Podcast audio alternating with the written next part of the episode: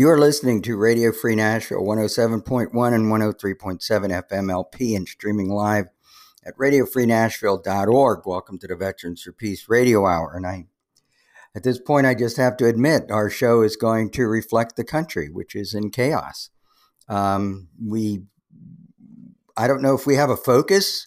We'll hear a clip from uh, Professor Richard Wolff. We'll also hear from um, part of Michael Moore's uh, Rumble uh, podcast. And then Harvey and uh, Tom and I will um, discuss a variety of things. But um, I mean, I, we're we're clearly going to reflect the state of the country, which is what next. So, with that, my name is Jim Wolgemuth and I'm here via Zoom with co hosts and other veterans, Tom Gross and Harvey Bennett.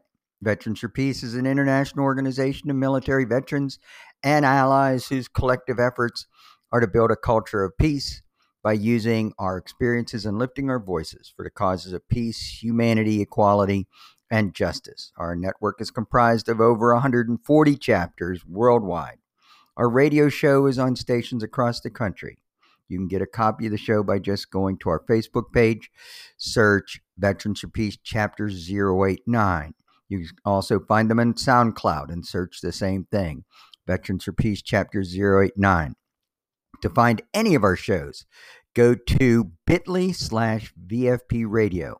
That's bit.ly slash capital VFP lowercase radio hour and you can find all of our shows. If you have any question for us, send us a text at 703 403 6135. So, the Veterans for Peace Radio Hour and Radio Free Nashville are supported in part by the Green Party of Tennessee, bringing some common sense into the bipolar world of American politics. Go to greenpartytennessee.org.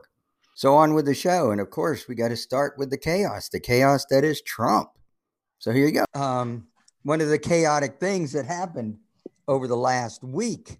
And, um, you know, like Tom, like you were saying, he's going to get out of the hospital and he's going to be just full of piss and vinegar or baloney and uh and and act like the macho a macho guy like yeah, I I don't know if you heard the story today and it hasn't been completely confirmed, but apparently when he was in the hospital, he was actually considering doing his balcony thing where he would have a Superman suit underneath his suit and rip it off. Not just rip off the mask, rip right. off his suit, and he'd be Superman underneath. Yeah. Yeah, I read about that. Yeah. You know, uh, I think well, if he jumped off the balcony, that would be okay. Yeah, yeah. I could fly. the problem is, though, we're, we're we're following too much of the personality here. Yeah. This is not really about Trump. What we should be talking about in this election moment is what is the long-term strategy here that the GOP has been pursuing, and some of it has been fleshed out actually verbally this week Senator Lee actually said this is not about democracy. Mm-hmm. And that's the most honest they've been in months. They are about trying to take over the government while they have an extreme minority. And this is not a new phenomenon in America, but now they have the tools to really try to do it with media and the judges and everything else. But this is this is a situation where they know they have a smaller and smaller segment of uh, citizenry supporting them. How do they stay in power?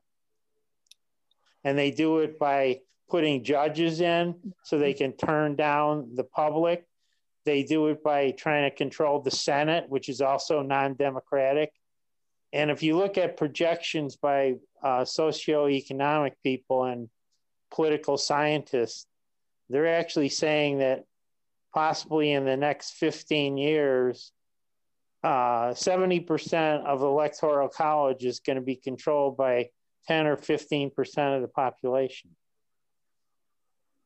So that's awful. Yeah, that's that's a terrible overlying strategy. Yeah. So that's and we better start thinking about how we overcome that. And that's way beyond Trump. I mean, when Trump's gone, this is still going to be here. This mm-hmm. issue of the minority deciding that they know better and they don't need democracy. Right. That was there long before Trump.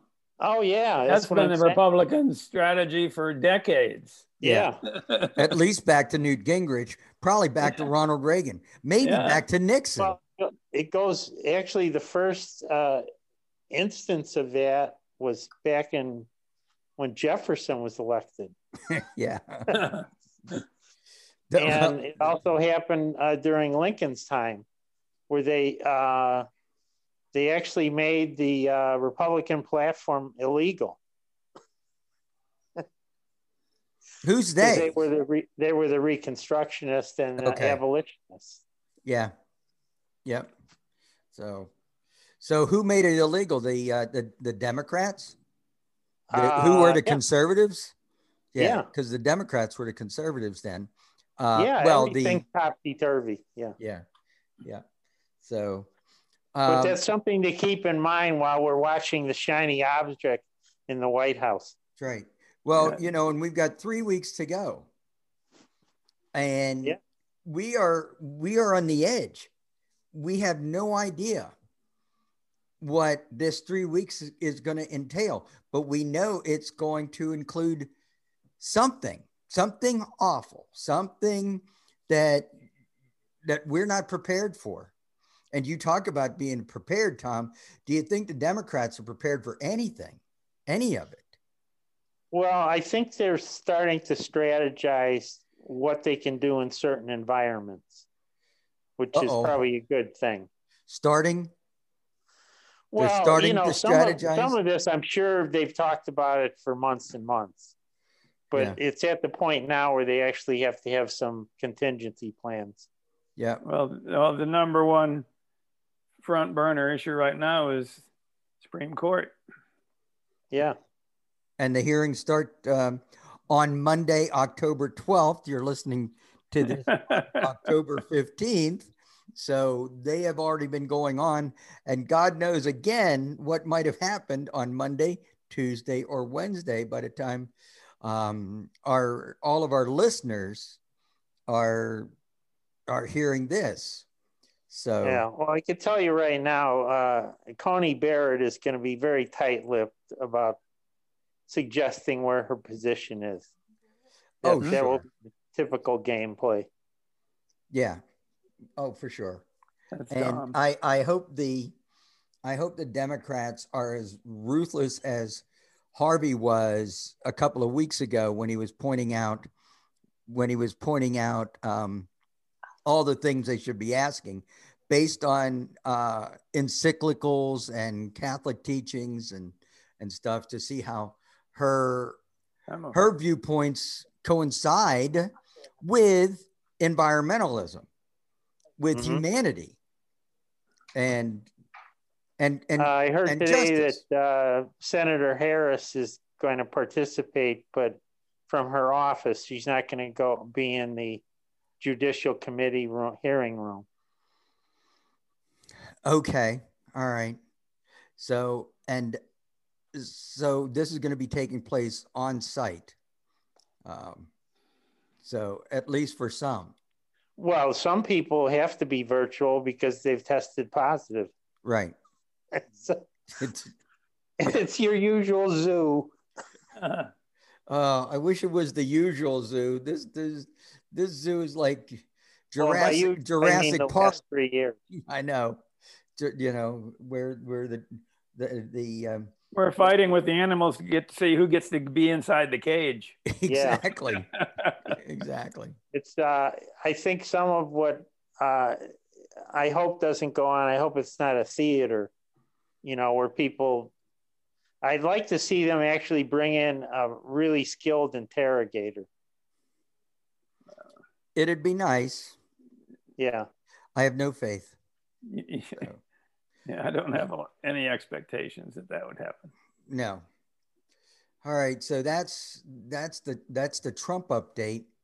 Um, the the clip that I found uh, was Richard Wolff talking about the failure of capitalism to be able to handle what we've got going. So, did you either of you have a chance to listen to it? Yeah, I actually heard that.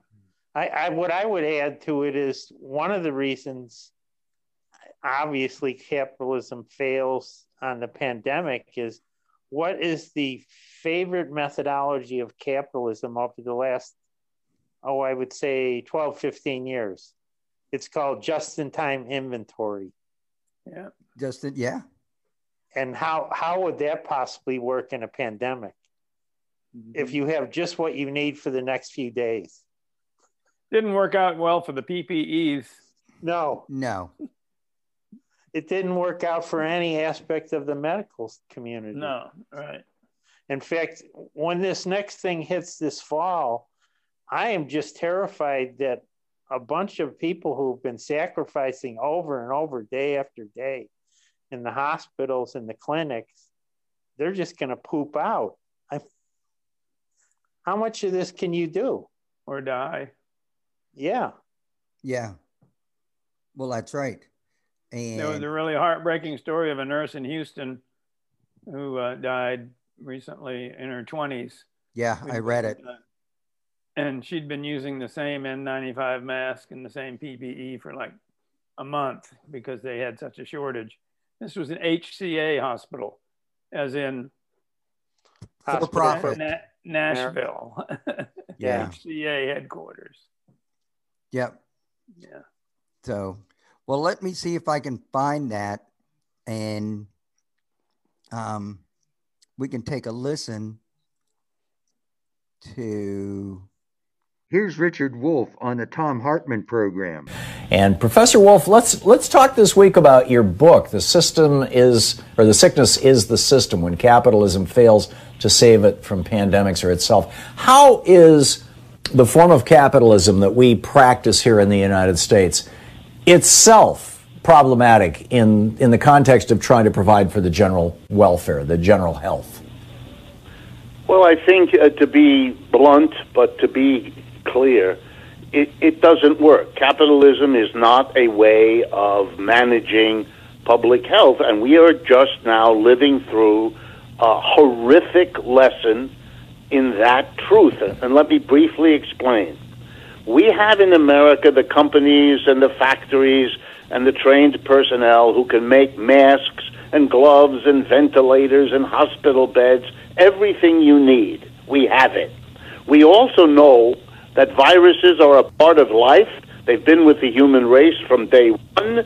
Uh, we had a terrible one a hundred years ago. We really know what they can do, so we know we need to have stockpiled across the United States adequate materials like masks and so on, because we know viruses are transmitted from one mouth to the one face to another. We failed to do that. The United States, with 4.5% of the world's people, uh, has 25% of the COVID cases and deaths. What happened? Answer. It wasn't profitable for companies to produce and stockpile masks. There's no secret here, and there's nothing complicated. The reason is simple. If you produce millions of masks, then you have to store them around the country, presumably near centers of population. You have to monitor those masks in those warehouses. Do they stay clean? Do they deteriorate? If they deteriorate, they have to be replaced. If they get uh, unclean, they have to be sterilized, etc., etc. You have to monitor that, and how long do you have to wait? Well, no one knows till the next virus comes. That's a very risky proposition. It's not very profitable when you think of all the expenses and the unknown wait time. So, guess what? In a capitalist system where profit is the bottom line, the companies that could have made these things didn't do it because private profit is not the way you handle uh, the problem of public health. The first demand of any economic system would have to seem to me to be to sustain the health of our people. Otherwise, the rest of it really becomes moot. It's, it's no longer relevant. And this is a system which puts profit first. And in this case, the profit dictated not to produce what the public health demanded. And the government could have stepped in and said, okay, private capitalism really uh, stinks when it comes to public health. So the government, to compensate for the failures of capitalism as an economic system, is going to come in and do it. In other words, the government will pick up the, the risk by holding this stuff in warehouses. It'll pick up the cost of those warehouses and of maintaining. It would do all of that because private capitalism fails. And we know that the government could do this. That's the worst of it because the government already does. As my book tries to make clear, it's equally unprofitable to produce a missile or a machine gun or a jet fighter or any of the other basics of our, our military uh, equipment. And so what happens is private profit would dictate to companies don't make those things. Don't store them in expensive warehouses because nobody knows when the next war using them will come down the pike. It's like a virus, you might say. So, what does the government do? It comes in and it buys the jet planes and the tanks and the machine guns as fast as they roll off the assembly line, and then at our taxpayer expense, it stores it, it stockpiles it, it maintains it. So we know the government could do it, but the government, beholden to this ideology that private profit is the magic road to everything, didn't step in uh, to do in the medical care field what it does as a normal matter of business in the military field. And I think it's a tragic explanation that capitalism, left to its own profit driven decision making is a disaster for us. The health wise, yeah. I just read Zeke Emanuel's book, Which Country Has the Best Health Care?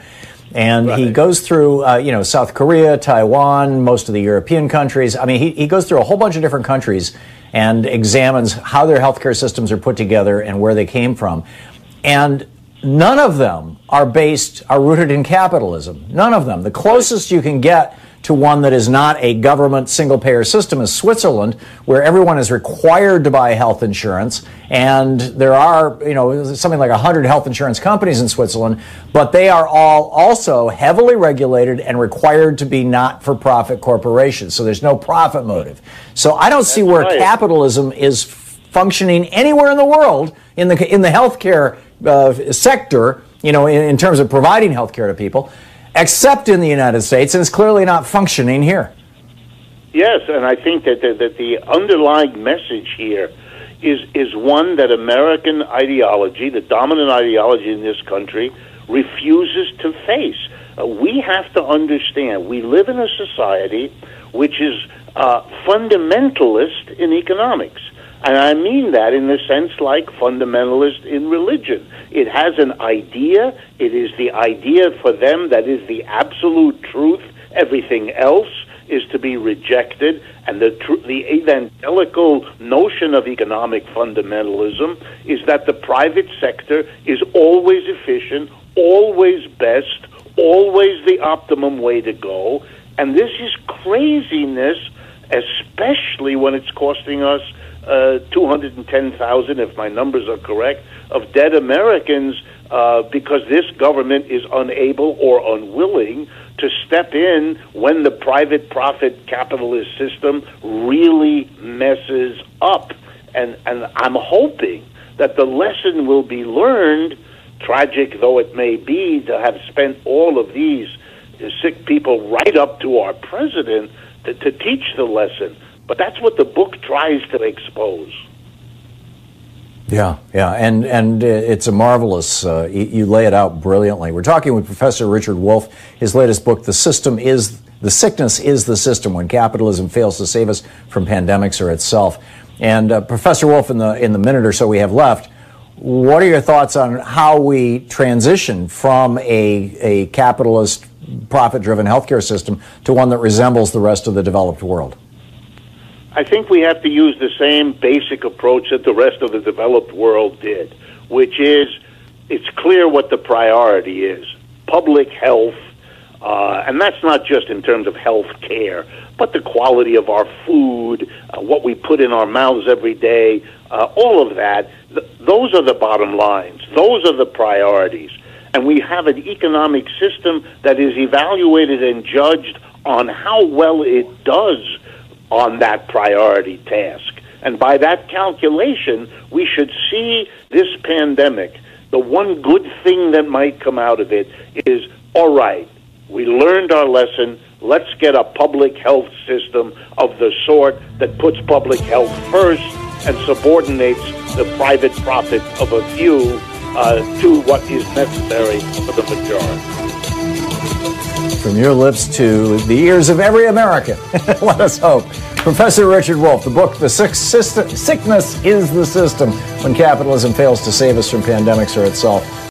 So, if you caught that at the end, we're going to uh, we're going to ask the people with the Confederate flags while they're driving their red pickup trucks to eat broccoli. Um, and that ain't going to fly. They're going to be picking up their guns and say, I'm not eating your damn broccoli. No, you, you can't take away my doctor. That's right. That's right. However, where, where is their doctor? Yeah. Their doctor is busy trying to become a specialist and uh, go into the city. They're not going to take care of them. You know, there's so many hospitals and clinics that are closed during this pandemic. It's just insane. Yeah. Tennessee's way ahead of the curve on that. Yeah. Right. We lead the country, I believe. Uh, we lead the country in. That was before the pandemic. Yeah, that's right. And I think we also believe, uh, lead the country in um, in medical foreclosures of people losing their homes. So, um, and we're not a big state, six million people. We might be long geographically, but we're not well populated. But hey, we got to lead in something. So, but I'm I'm thinking based on what he's saying, what you said, Harvey, about the folks in Michigan, um, all of this stuff is just tied together. Even even the idea of these um, these people uh, wanting to kidnap the uh, the governor of Michigan, it's because she put out edicts to help them stay healthy because she was telling them, like a good mom, don't reach up on the stove, it might be hot. And they couldn't stand it.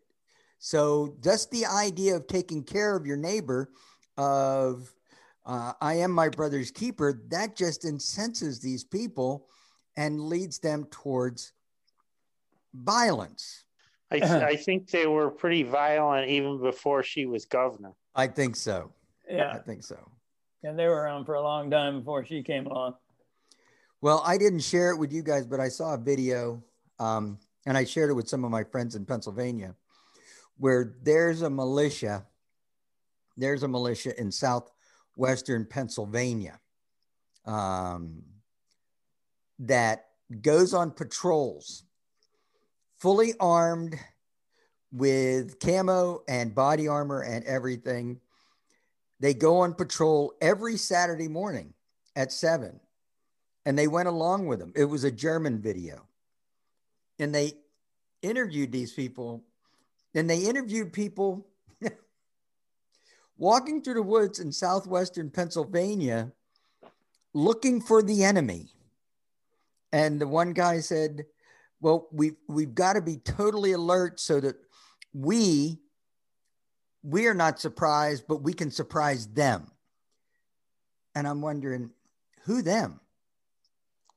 Uh, the the the commentator from the German TV uh, network from the video company um, said when she looked at the whole group that was meeting after they'd gone on their mission. And she said, the one thing that unites them is fear, is fear. And then she interviewed this lady who said, I'm not a racist, but that Obama guy, he just didn't get it. He just, he didn't understand. I, there was something wrong with him. And then later on, she said, Trump was a gift from God. Yeah, the Antichrist. Maybe. Maybe. You know what? What's also very sad. I mean, these guys obviously don't even understand uh, what militarization of of the local police have done. I mean, what do they think they're going to do with the their AR-15s when tanks and armored vehicles roll in and say, "No, you're not going to take over"? I, it's well, that's insane. right. Yeah, the, the thing is, whose side are the? And this is a question we've had over the last couple of weeks. Whose side are the is the army going to be on? Whose side is the military going to be on? Well, I can tell you the establishment is not going to let the militia take over a capital. All right, it's good. not going to happen. All right, good. And or Tom, did you get my uh, uh, YouTube my clip on uh, Michael Moore? The terror, and it's an incredible. Uh, it's just an incredible piece. And, Let me see if I can find it.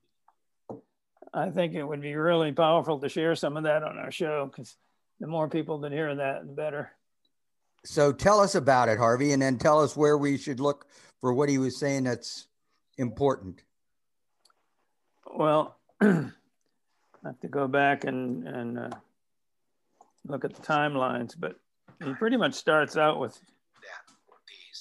talking about the uh, plot that was foiled by the FBI and and goes into his long history of uh, knowing these people and you know interviewing them uh, back like in the late 70s yeah uh, you playing it on the background yeah i've got some on the background because i'm trying to find Remember. the best parts but yeah what you would need to do i'm afraid would be just to listen to it and be, you know get as much of a I think you could do kind of a continuous uh, 15 minute clip if you wanted to, or even longer.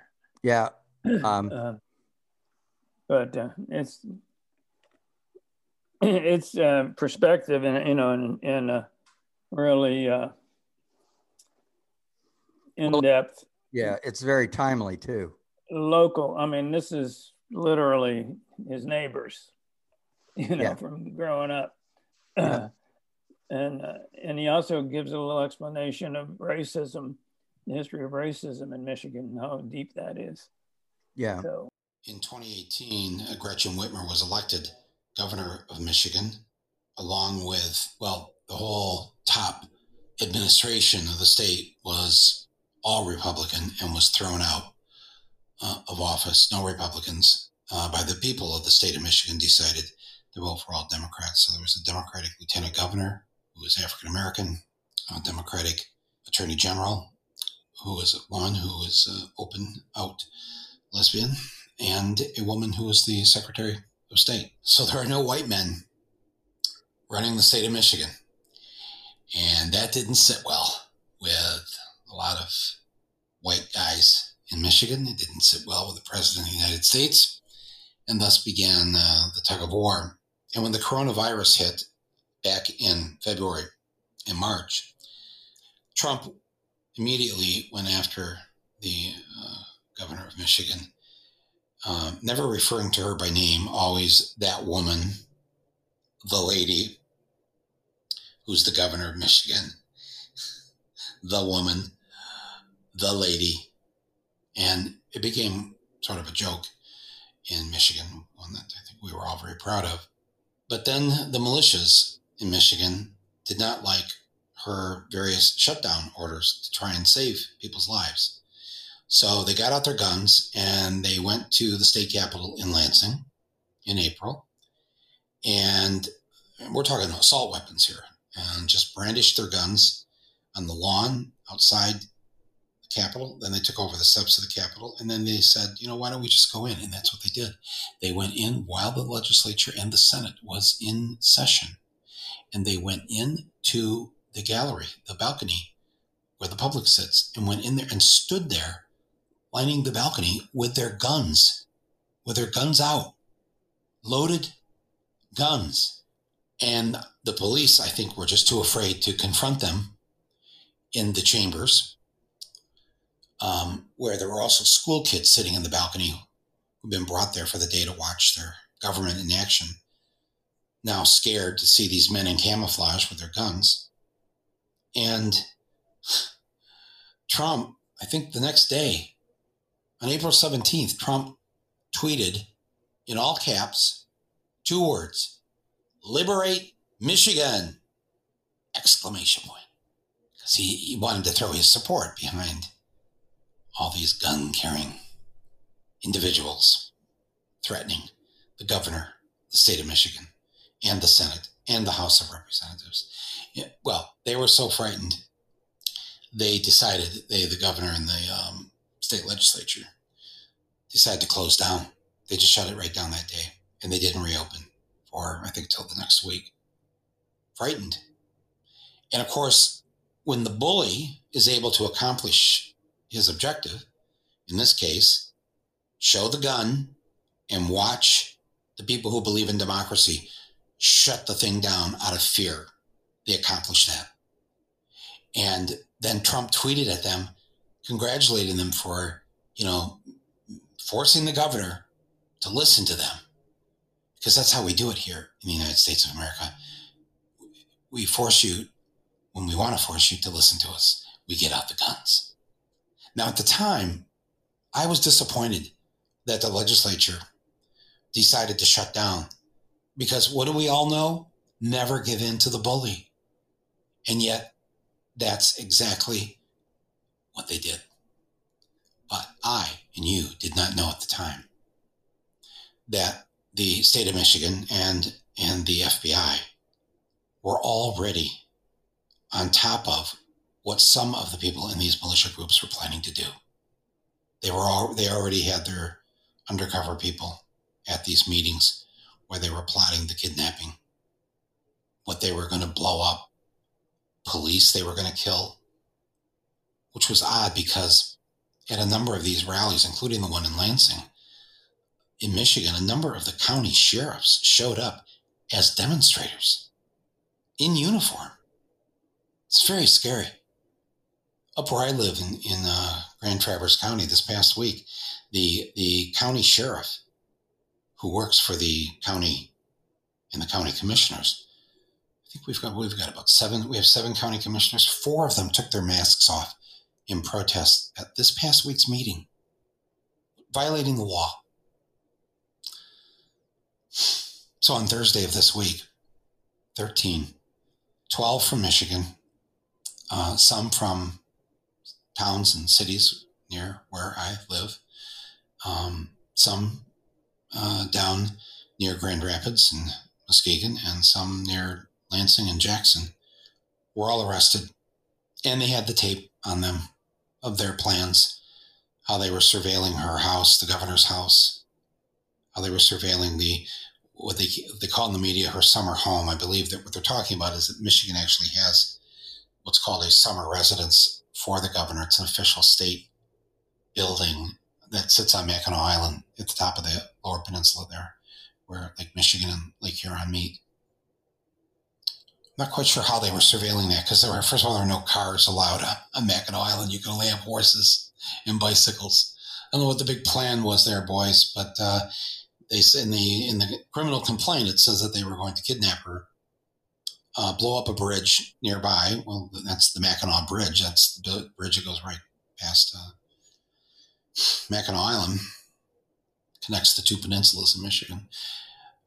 I guess throw in a boat and head over to Wisconsin where they were going to conduct a trial. They were going to put her on trial, like ISIS does, and um, and then uh, mete out her her punishment um, once they find her guilty punishment implying possibly to execute her. In all my life, I have never heard of such a thing a, an actual real plot where real explosives have been bought and real meetings and real training was taking place and real surveillance by the terrorists, the domestic terrorists, which has always really been our main uh, terrorism threat. Um, whether it's whether it was the Confederate uh, traitors, you know, the ones that have statues to them uh, all through the South, um, whether it was them 100, uh, you know, 50, 170 years ago, or uh, whether it's been um, mostly, especially since Oklahoma City back in 90, 95, um, right wingers acting violently to have their voices heard. White people are the scariest and the most dangerous people, according to the FBI, when it comes to domestic terrorism. Um, so, so they were arrested, and uh, and now we'll see what happens. The uh, uh, I followed these uh, groups and these people for a long time as a as a Michigander and as a person who had my own uh, newspaper in Michigan. It's called the Flint Voice, and then it became the Michigan Voice. I have my own radio show there called Radio Free Flint on the local rock station, and um, I've paid attention to the to these uh, guys that look like me for many many years. I think probably 1979 was the first time I I had on the local guy who was the Grand Wizard of the Michigan Ku Klux Klan had him on my radio show. Wanted to see what the what the plan was here. His name was Bob Miles. Actually, he actually grew up in um, Morningside Heights uh, by the George Washington Bridge in Manhattan. That's where he grew up. He still had a very thick New York accent when I uh, interviewed him. Um, and their plan was essentially General Motors was starting to lay off a lot of people in the late 70s. That's where all the layoffs began and uh, they were recruiting. They were recruiting out of work auto workers in the hopes of preying upon their despair, their anger, and getting white uh, people to blame others for uh, the sad situation they were in. So I know these guys. I told you back in, in April on the podcast when uh, when they all took their guns to the state capitol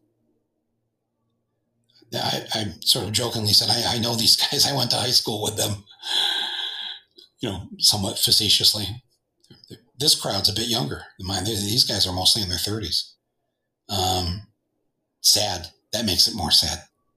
After all this, after all this work, after all this, you know, I've been on top of these guys and what they're up to for a long time.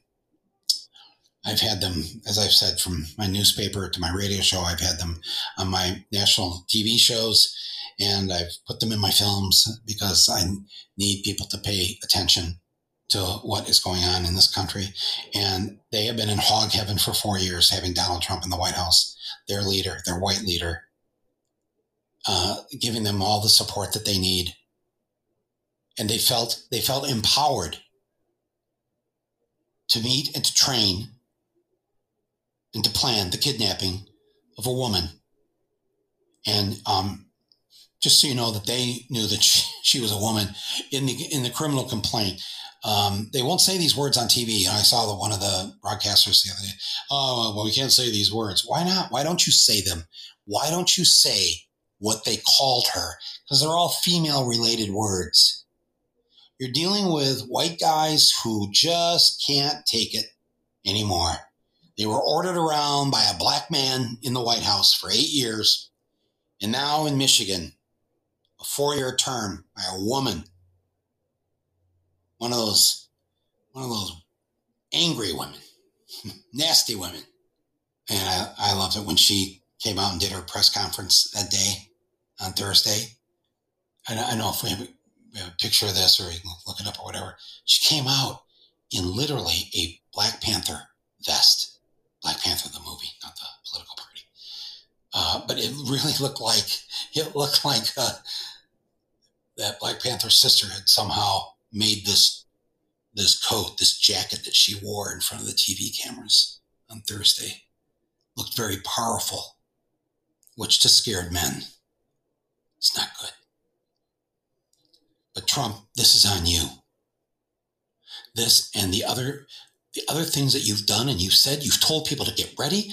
You've told them to get ready for whatever armed insurrection you want to see if you lose the election. You've told them to stand stand back and stand ready. My Second Amendment people, as you've called them, they're ready. They've been planning this. And my friends, it's not just these 13 in Michigan, and it's not just Michigan. I mean, I'm not into scaring people because, listen, there's more of us than there are of them. We are not a nation of gun nuts. 78%, 78% of Americans do not own a gun. The vast majority of us do not participate in this culture, nor do we live our lives in such stupid fear that we need to arm ourselves in this way. But there are 390 million guns in this country. There's only 330 million people. But the Washington Post did an investigative piece a year or so ago. And they said the following that while 78% do not own a gun in this country, while there are many, many guns, 300 and they said at the time three, I think 360. Now the latest number is 390, 390 million. Um, that 3%, just 3% of the American population owns more than half of all the guns. You understand that? That means just 3% own about 195 million guns. So, yes, we have to be ready, not ready with guns, but be ready and let them know that there are far, far, far more of us than there are of them. And it would be ridiculous. And if Trump is out there trying to rile them up, trying to get them to have some sort of armed insurrection, that is an act of treason. And somebody in some official capacity representing the people of the United States of America will need to take action immediately upon any any sign of Trump trying to create bloodshed in the streets. And we must have our voices heard. It's not just Michigan. But I know what this is. All of us, all of us need to be on guard and demand that those in charge deal deal with those who threaten any American's life. You know, the secondary thing that the militia has in common with the Ku Klux Klan and the brown shirts in Germany is that you know they feel they're they're part of uh, the white supremacist uh, ruling class, even though they're not, as opposed to everything else is the other. Yeah. So the whole de- dehumanization of people they don't socialize with or understand. Yeah. Michael Moore was talking about being in Michigan. He was trying to explain the the environment, the uh, climate of racial uh, animus up there, you know, that goes back so far. And he was talking about Detroit and uh, Flint. He lived outside Flint. And he talked about in April of 68, uh, he was, uh, his family was like most families up there, they were pretty devout Catholic. This was like Holy Week, like like uh, you know the week before the week of good friday or whatever it's like thursday they're getting out of church and uh, somebody found, turned on the radio in their car or something and and got out of their car and leaned up and yelled they killed the king. And he said and people cheered. Oh that's just awful. While they're leaving church. While they're leaving church yeah. Yeah. While they're leaving church. So yeah, that's that's horrible. And you know, uh, that was 1968 out in Flint, outside of Detroit. And the previous summer, I mean, the previous summer, the police, the National Guard, whoever, law enforcement, this so called law enforcement, when they don't even know what the law is and they have no clue on proper enforcement, but they killed 43 people, and I suspect 43 African Americans in the streets of Detroit. Mm. You know, and yeah, that I when you live that close to such a tragedy, or maybe they didn't see it as tragedy. Maybe they just. Uh, well, they called it the, the, Detroit riots, but uh, we went to Detroit to visit our daughter who works there. Yeah. And we went to the uh, Detroit Library, Public Library, and they have a large display. And uh, they called it the 1967 Uprising. Yeah. yeah. Not a riot. Not a riot. It's an uprising. And did you see the did you see the uh the film Detroit? We checked it out. Not yet. It's, it's fairly recent, but uh it's it's the story of uh how that all began, that whole uh, uprising. It was a raid on a, you know, one of these clubs that were not officially licensed and all that.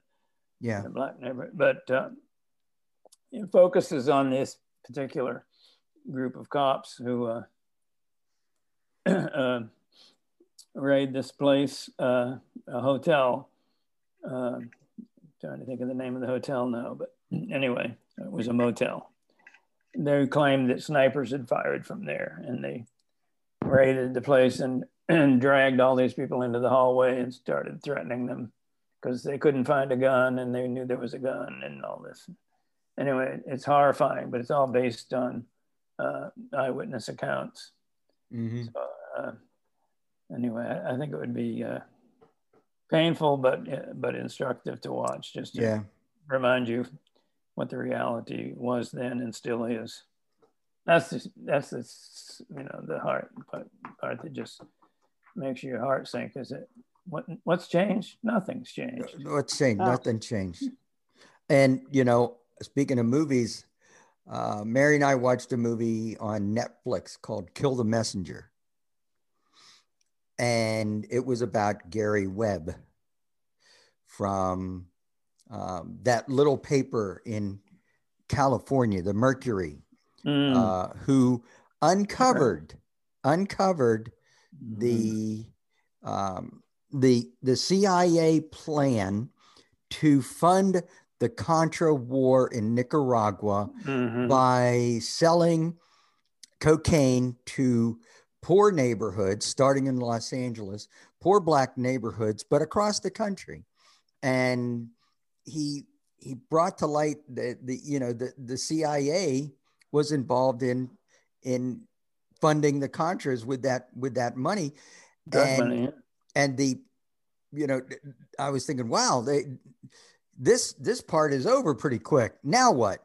Well, the primary part of the movie was how the government and the media just got after him so bad.